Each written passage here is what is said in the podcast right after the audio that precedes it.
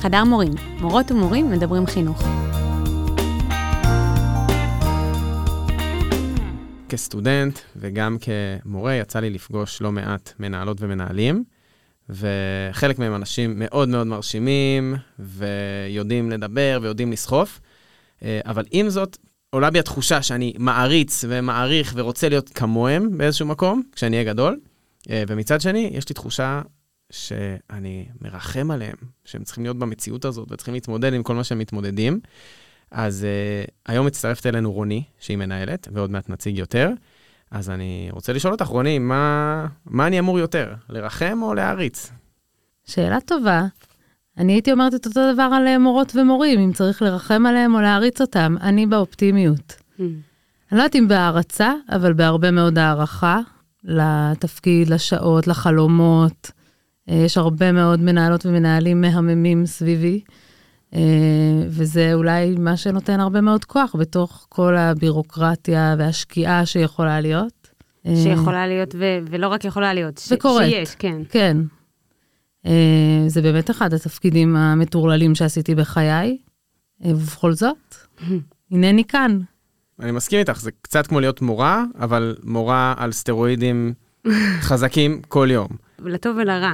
כן, אתם יודעים, הדבר הראשון שאני זוכרת שמיכל שביט היא המנהלת הפדגוגית שלי באגודה לקידום החינוך, אחד הדברים הראשונים שהיא אמרה לי, זה, רוני, תזכרי שחדר המורות שלך הוא הכיתה שלך. כן. ואני חושבת שזה מלווה אותי, אני התחלתי השנה שנה שישית בניהול של בית ספר, וזה מה שככה מאיר את עיניי. המורות והמורים הם הכיתה שלי. לגמרי, זה נושא, זה, זה ממש עניין. אה, ואנחנו נדבר עליו, ובעצם היום אנחנו נרצה לדבר אה, על ניהול, על ניהול אה, מזווית של מנהלים ומנהלות, וניהול מזווית של מורים ומורות, והמורכבויות והיתרונות והמקומות להשפיע במקום הזה, מחוץ למקום הזה. אז יאללה.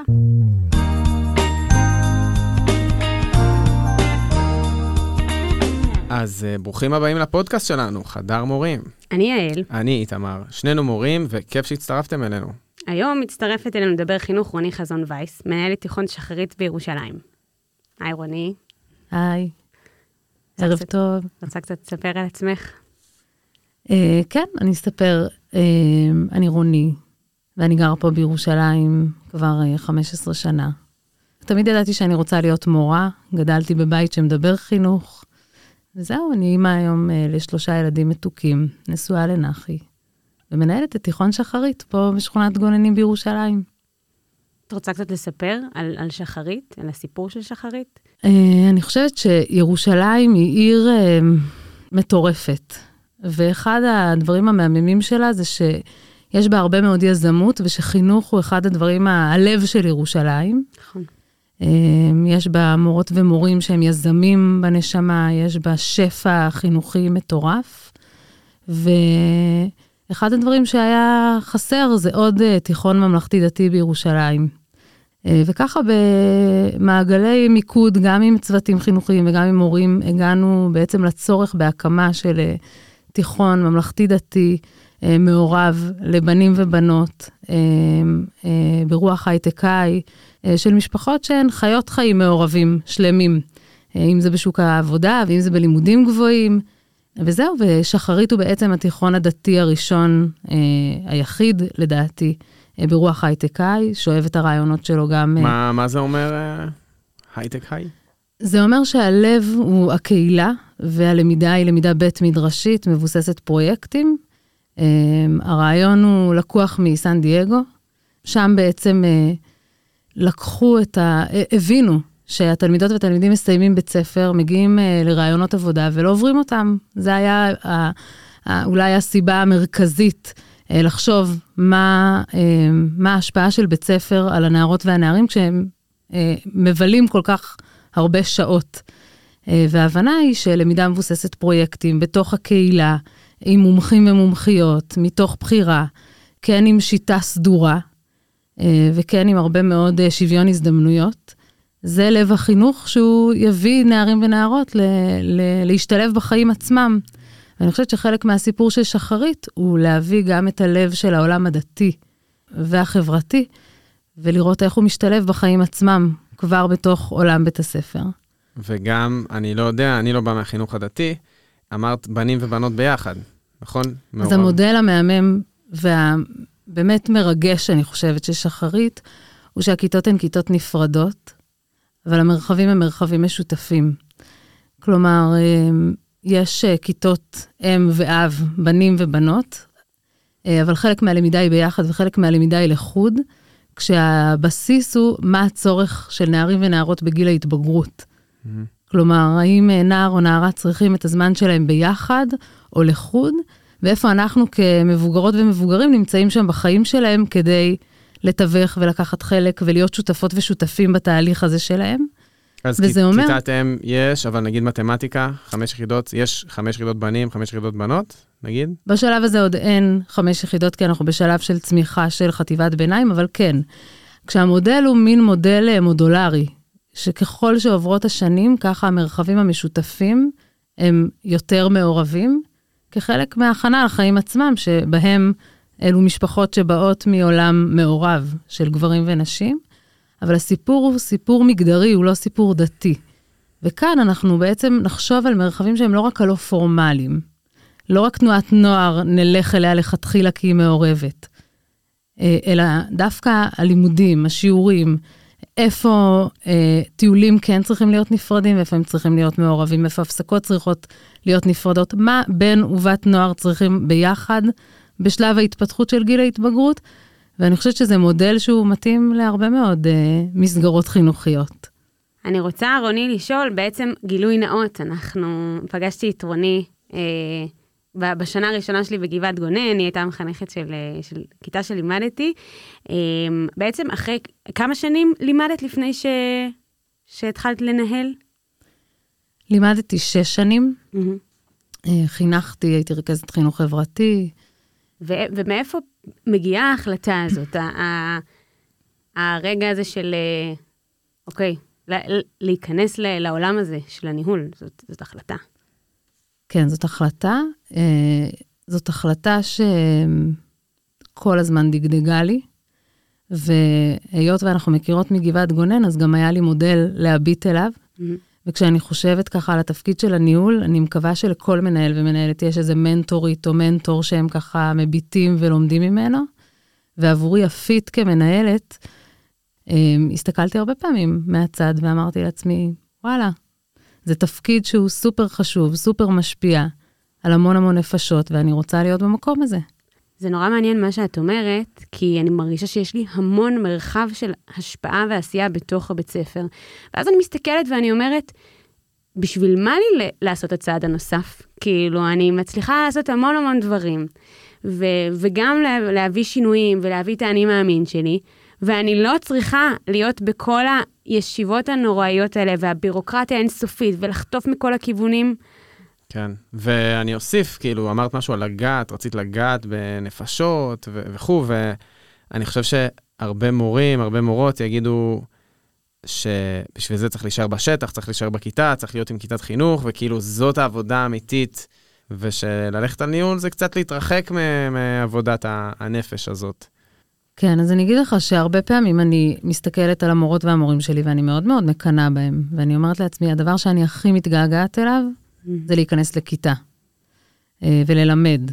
אז א', אני שומרת לעצמי את המקום הזה, ואני נכנסת לכיתות ואני מלמדת. אני, לי זה תמיד היה נראה מטורף, כאילו מצד אחד נורא נכון, שבאמת, שמנהלת תישאר מחוברת לשטח, כי הדבר הכי, הכי גרוע, אני חושבת, זה, זה מנהל שהוא מנותק, אבל, אה, אבל מצד שני, אתה ב, ב, על 180 קמ"ש בכל הדברים האפשריים, באמת אפשר ל- להכין עכשיו איזה מערך שיעור ולהיכנס לכיתה, ו, וגם בסוף השאלה היא, כי יש משהו במנהלת שהוא צריך להחזיק, כאילו, להחזיק את התפקיד, את התפקיד של, ה, של המשמעת, של המסגרת.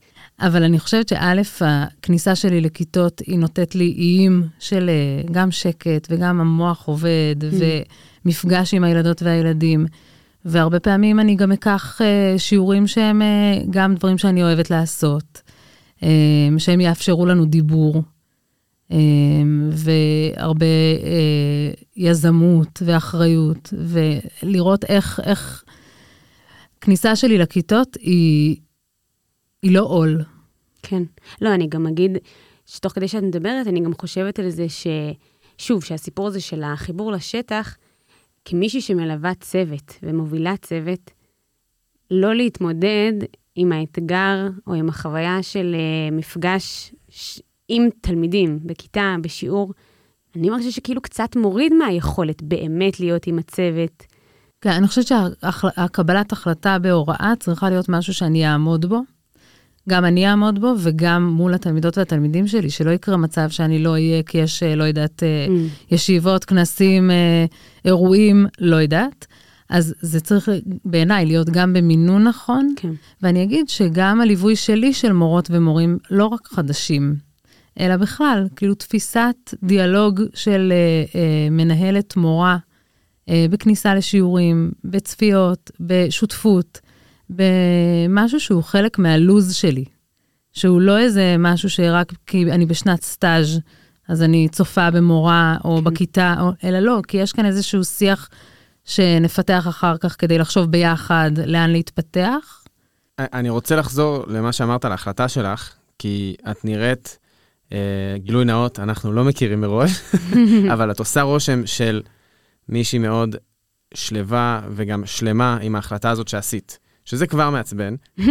כי, לא, כי גם יש פה אנשים, גם מאזינים, וגם יש פה אנשים, חלקם אולי אפילו בחדר הקלסטרופובי הזה, שקצת, את יודעת, חושבים על ההחלטה הזאת של האם אני אלך ואני אהיה מנהל, וזאת החלטה מאוד מאוד קשה. היה נראה שבאת אליה ממקום מאוד שלם, אבל באיזשהו מקום זאת החלטה עם קווים אובדניים בעיניי, כי צריך להגיד, השכר לא ממש משתפר, אתה עובד פי שלוש, את עובדת פי שלוש, ואת אחראית לכל דבר ש... כלומר, יש כל כך הרבה סיבות לא לקחת את העול הזה. אז מעניין אותי אם באמת ההחלטה הזאת בשבילך זה היה משהו קליל, נורא, כזה, הנה, הגיע הזמן, אני אעשה את זה, כי אני רוצה להגדיל את ההשפעה, או שהיה שם מאבק, או שהיו לך חרטות ובקרים שקמת ואמרת, קיבינימט, למה אני למה עשיתי את זה לעצמי? כן, אם יש, אם יש רגעים שאת אה, כאילו פתאום, פתאום עצרת מתבאסת שאת מנהלת, או אומרת, וואי, הייתי צריכה לחכות, או, או בא לי לחזור להיות אה, מורה, אבל לא, כאילו, אבל באמת.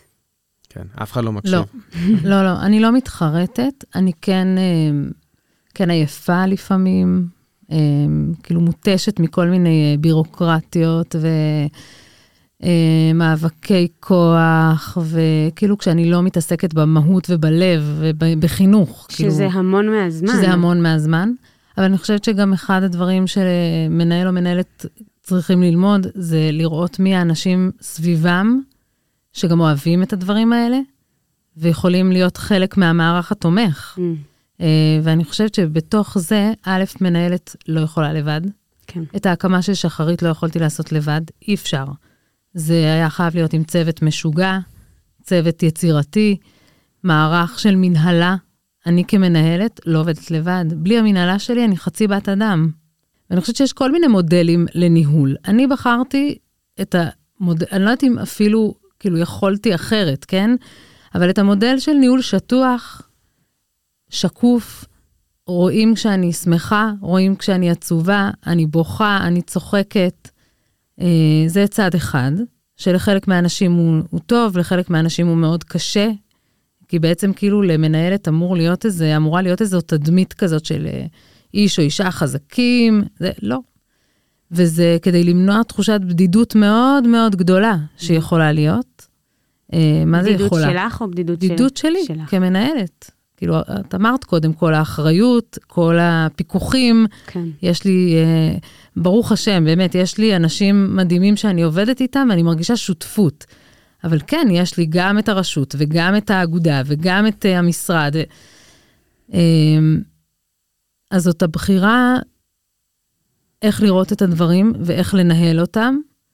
וכן, יש רגעים של שבירה, של דמעות, של בכי, של עייפות, של... אמ, מה עשיתי לעצמי, למה אני פה. אה, ואז אני מסתכלת סביבי, ואני אני, באמת, העניין של פרספקטיבה ושל זמן ושל השתהות, כאילו, אני מתחילה שנה שישית, זה המון זמן במספרים של מנהלות ומנהלים. לגמרי. והמון זה כאילו מילה קשה להגיד, כאילו, מה זה שנה שישית? אבל היא גם מאפשרת לי להסתכל אחורה ולראות את התהליך שעשיתי. אז באמת, אה, אני אולי רגע אה, אשאל אותך, איתמר, אה, את השאלה ההפוכה. אם יש רגעים שאתה, שאתה מתבאס שאתה לא מנהל. אני אגיד לך משהו, ככל שאני מתבגר, יש פחות רגעים כאלה. כלומר, כשאני... אני, אני מזדהה מאוד. כשהייתי סטודנט, כן. לא יודע, מה כשהייתי... יהיה איתכם? תגידו לי. לא, כשהייתי. חייל, כשהייתי שינשין, whatever, כבר היה לי ברור שאני הולך לכיוון של חינוך. וזה היה לי ברור שאני אבוא ואני אתקדם נורא מהר לניהול, כי זה נורא מתאים לי, כי ניהלתי נגיד דברים בתנועת נוער. כי זה מה שמורים גברים עושים. ש... ואפרופו גבריות, גם סתם לדוגמה, הרבה, יש אנשים שקשה להם לראות אותך כמורה, בין אם זה סבא שלי, זיכרונו לברכה, שכל הזמן היה אומר, אוקיי, אתה מורה, תואר שני, מתי דוקטורט? אבל גם, סתם, ח- חברים מהצוות, יאללה, אתה, אתה מורה כבר שנתיים, מתי אתה מנהל? מתי אתה מנהל בית ספר? גיל 30, גיל 35 אתה מנהל בית ספר? כזה. ושורה תחתונה, ככל שאני מתבגר, יש פחות רגעים שאני אומר, בא לי להיות מנהל. לא יכולתי לדמיין בכלל. לא יכול... אה, כמה שלא ניסיתי, לא הצלחתי בכלל לדמיין את מה שקורה בפועל, מבחינת המשאבים והזמן וכולי. אבל הייתה לי בחירה שאני רוצה את הדבר הזה, שנקרא ניהול, וצריך לרצות אותו. כאילו, אם לא רוצים אותו, זה לא יעבוד. כאילו, אם לא בטוחים אה, עד הסוף. זאת אומרת, אם יש את השאלות האלה, האם אני, האם זה שווה את זה, האם אולי אני, מספיק שאני אשפיע כמורה. זאת אומרת, את אומרת, אני ידעתי שאני רוצה, שאני רוצה להיות מנהלת, רוצה את ההשפעה כמנהלת. אני אני- מחפשת את הדבר הזה. אני לא מסכים, דווקא אני בתחושה, שוב, אני לא מנהל, אבל שהשאלות האלה הן טובות.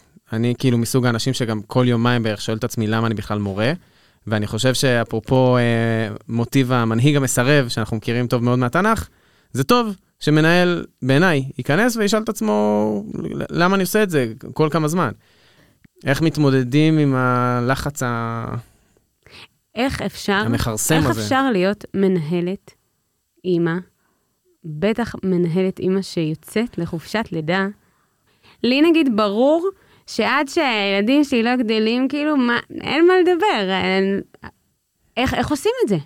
ואני חושבת שיש בזה גם הרבה עוצמה לצוות, שהוא יודע שאני אימא, שיש לי ילדים, שלפעמים אני אוספת אותם, אמ, אני חושבת על מתי יהיו ישיבות, Mm. אה, אני חושבת על מה קורה עם הורים צעירים, מה קורה... בקיצור, זה, זה חלק מהחיים אה, שלי כמנהלת.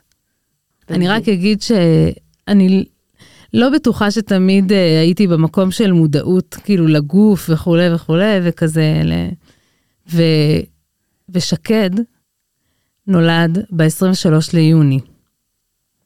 כאילו הייתי עוד, אה, הקדמנו את הישיבת סיכום שנה, אמרתי, כאילו הייתי מאוד כשאת- מאוד מסודר. את מנהלת. זה. מנהלת. שנה ראשונה. וואו. לא, לא. אני חושבת שהייתי בשנה שנייה או שלישית. אתם יודעים, הרעיון, אה, כאילו אפשר לתכנן הרבה דברים, אבל ככה זה יצא. חילקנו תעודות, יצאנו לסיום שנה, אה, זה היה ביום חמישי, לדעתי, וביום ראשון הייתי בחדר לידה עם שקד, כאילו הגוף החזיק את עצמו, משהו כאילו, שזה איזה שיעור גדול כזה על כמה אני מחזיקה, כמה אני משחררת, אה, כאילו נתן לי הרבה מאוד מחשבות, ל... אה, אבל לא פתחתי את השנה. זאת הייתה שנה ראשונה כמנהלת, שלא פתחתי את השנה. יש לי סגן, שמעון הסגן שלי, והוא מילא את מקומי, וידעתי בביטחון רב שהוא ימלא את מקומי בצורה הטובה ביותר, וזה גם מה שאני אומרת כשמנהלת או מנהל מפתחים את הדרג ביניים, את האנשים שנמצאים סביבם, ויכולות לצאת גם לחופשת לידה בשקט, בידיעה שיהיה בסדר, ואני אחזור ואני לא אחזור לקטסטרופה, אני אחזור להמשך של צמיחה. אה, אני חושבת שזה שיעור גדול לעוד צוות, שגם מנהלת יכולה לצאת לחופשת לידה. ומה שאני שומע מהרבה חברות מורות, הרבה נשים, כלומר, זאת לא... יש להן את היכולות, יש להן את האמביציה, את הרצון, אבל זה, זה לא אופציה מבחינתם להתקדם. כלומר, אה, ברור שיש רצון, אבל אני מחכה, כמו שגם את אמרת מקודם, יאלי. אני מחכה שהילדים יהיו גדולים, ואני לא, אני לא נכנס לזה. ש, שאנחנו גם מגיעים לאיזשהו מצב אבסורדי באמת, שאנחנו, כל, כל חדר המורים שניכנס אליו, הרוב המכריע יהיה נשים, ובכל זאת, הכמות של מנהלים גברים היא לא פרופורציונלית. נכון, גם אני אבא פעיל לילדה קטנה, ואני לא מרגיש, כלומר, זה שאני לא צריך ללדת אותם ולצאת לחופשות, כלומר, אני מרגיש שהדרך סלולה לפניי ברגע שאני ארצה להתקדם. כן. ואני לא, ובאמת, אני, אני מאוד נוכח, אני רוצה להאמין, אה, אבל זה איזשהו עול ש, שאין עלינו, הגברים. אה, אני זוכרת שבשנה הראשונה שלי לניהול, אה, היה כנס כזה קיץ, פתיחת שנה, כל מנהלות ומנהלי ירושלים, והיינו, ישבתי והסתכלתי סביבי ואמרתי, וואלה, אני אחת מתוך חמישה, וסביבי ארבעה מנהלים גברים. עכשיו חדרי מורות מלאים במורות. אה, מה קורה בדרך, ואיך יכול להיות שבדרגות הניהול יש כל כך הרבה גברים אה, שרצים קדימה. כן. אה, אז אני חושבת שכאילו גם בהיבט הזה, הרבה פעמים לקחתי על עצמי תפקידים, במודע ושלא במודע. אבל גם זה היה איזשהו סיפור של תודעה, שזה אפשרי, ושיש נשים מצוינות, ושהן לא צריכות לוותר על כל החיים שלהן, אמ, ושצריך אותן, ושהן באמת מעולות. סתם, אני זוכרת שישבתי עם אה, זכרי, hmm. ונכנסנו באותו זמן, מורה, הוא היה מורה מקביל, חינכנו במקביל, נכנסנו באותו זמן לדעתי לחנך, והתלושי משכורת שלנו היו שונים. השכר של גברים הוא אוטומטית יותר גבוה, כי אנחנו יוצאות לחופשת לידה, אנחנו מפספסות השתלמויות, אנחנו, כאילו, בקידום שלנו לוקח לנו יותר זמן. כן. וגברים, אף אחד לא סופר להם את החודש מילואים שהם היו או לא היו. וזה משהו שאנחנו צריכות לשבור, אני חושבת, בכל, כאילו, בכל תחום. תשמעו, התלוש שכר של מנהלת הוא תלוש שכר מבאס. אני היום, בהסתכלות של אחרי שש שנים, כאילו, אני אומרת, עד כמה הוא מבאס, כאילו, מה קרה? וואי, חשבתי שאת הולכת להגיד משהו אופטימי אחרי שש שנים.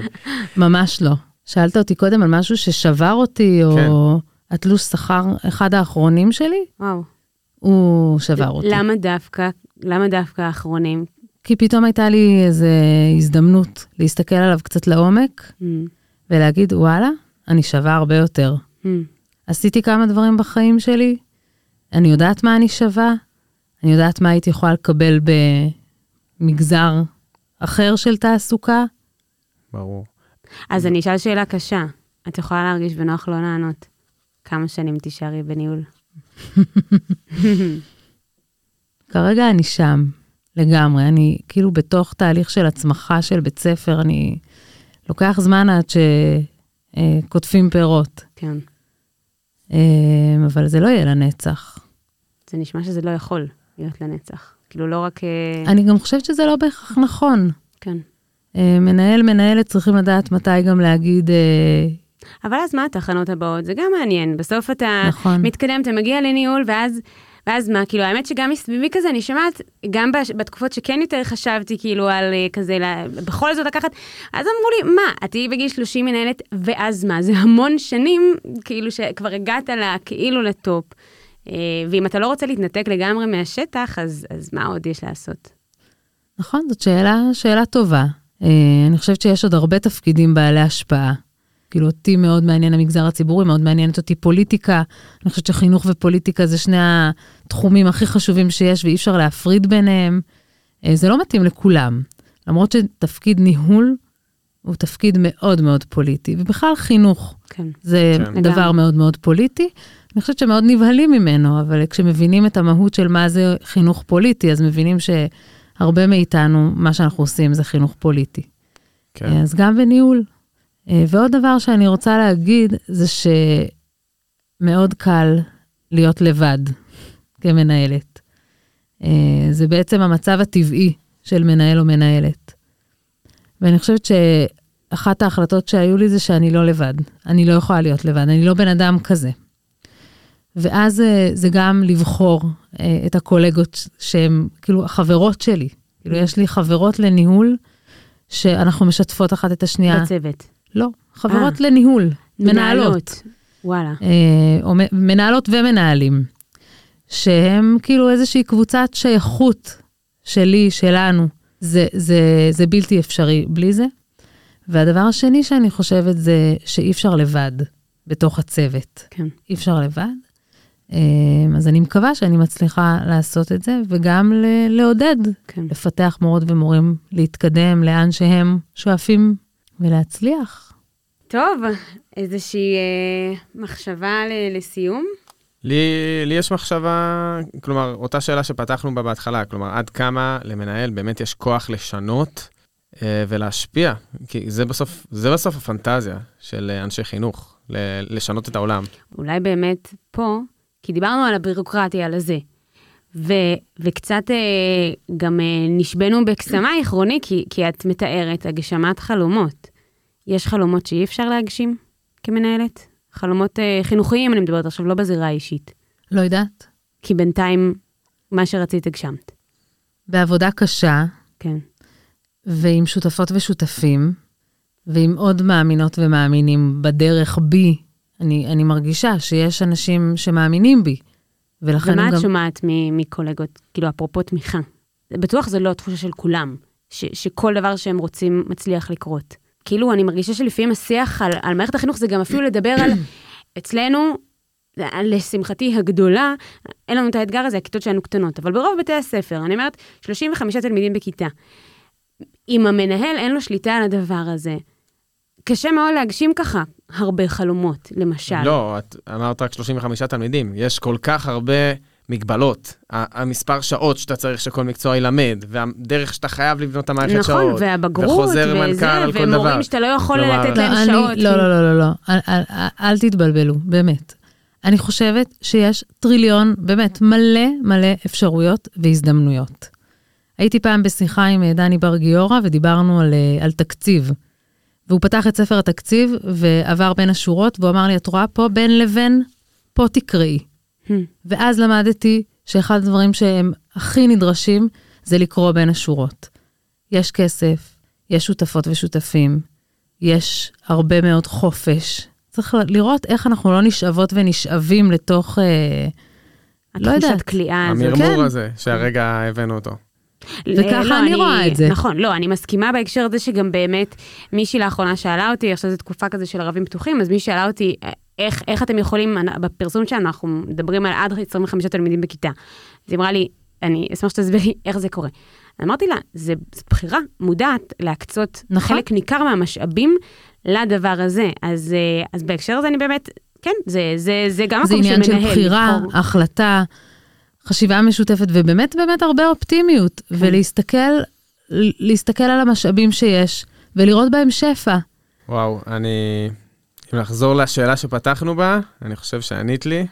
אה, אני לא מרחם עלייך. נפתחה הרשמה לאבני ראשה. ולא, את הצלחת פה לשבור לפחות לרגע, אני מקווה שבנסיעה חזרה זה כבר יחזור לי.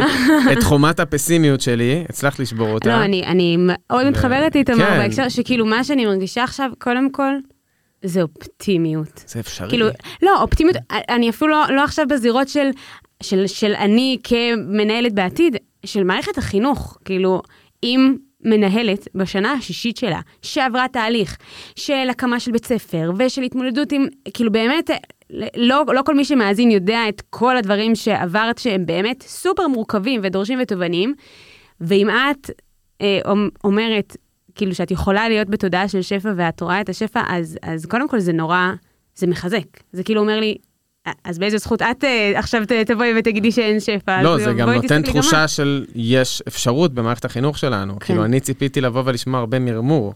את כן. כאילו, בקטע הזה ממש על אכזבת. הנחתות של המשרד, בדיוק. וזה... רצינו הרבה מרמור, אבל לא יצא. לא, אבל שורה תחתונה, כאילו, אני מאחל לעצמי, אולי גם לך, אולי לכולנו, אה, להצליח לראות את העולם דרך המשקפיים האלה שאת מתארת, כאילו, ב- עם השפע, ו- ולהאמין באמת ב- באפשרות הזאת של, ה- של האופטימיות ושל הטוב. אה, אני לא שם עדיין, אבל אה, אנחנו כולנו אני בתהליך. שרה לעצמי זה בתפילה תהליך. כל בוקר.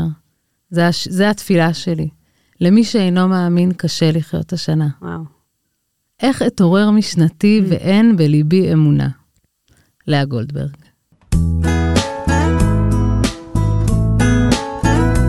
אז אנחנו היינו חדר מורים, תודה שהייתם איתנו, ותודה גדולה לרוני שהצטרפה אלינו היום לדבר חינוך. תודה לכם שהזמנתם אותי. אנחנו מתרגשים לסיים חצי ראשון של העונה הראשונה שלנו ויוצאים לפגרה קצרה, שאחריה נחזור עם עוד שישה פרקים. בינתיים, נשמח להמשיך ביחד את השיח גם בקבוצת הפייסבוק שלנו, חדר מורים, מורות ומורים מדברים חינוך. ואם הפרק הזה גרם לכם לחשוב על מורות או מורים או מנהלות או מנהלים שאתם מכירים, אז אה, יאללה, שלחו להם קישור לפרק. אנחנו רוצים להגיד תודה לתוכנית רביבים שתומכת בנו בהפקת הפודקאסט. תודה גם למרכז פואנטה בירושלים על האולפן והסיוע. ותודה ליובל אונגר, העורכת שלנו. אנחנו נהיה כאן שוב עם פרק חדש בעוד חודש, ובינתיים ממשיכים לעשות חינוך.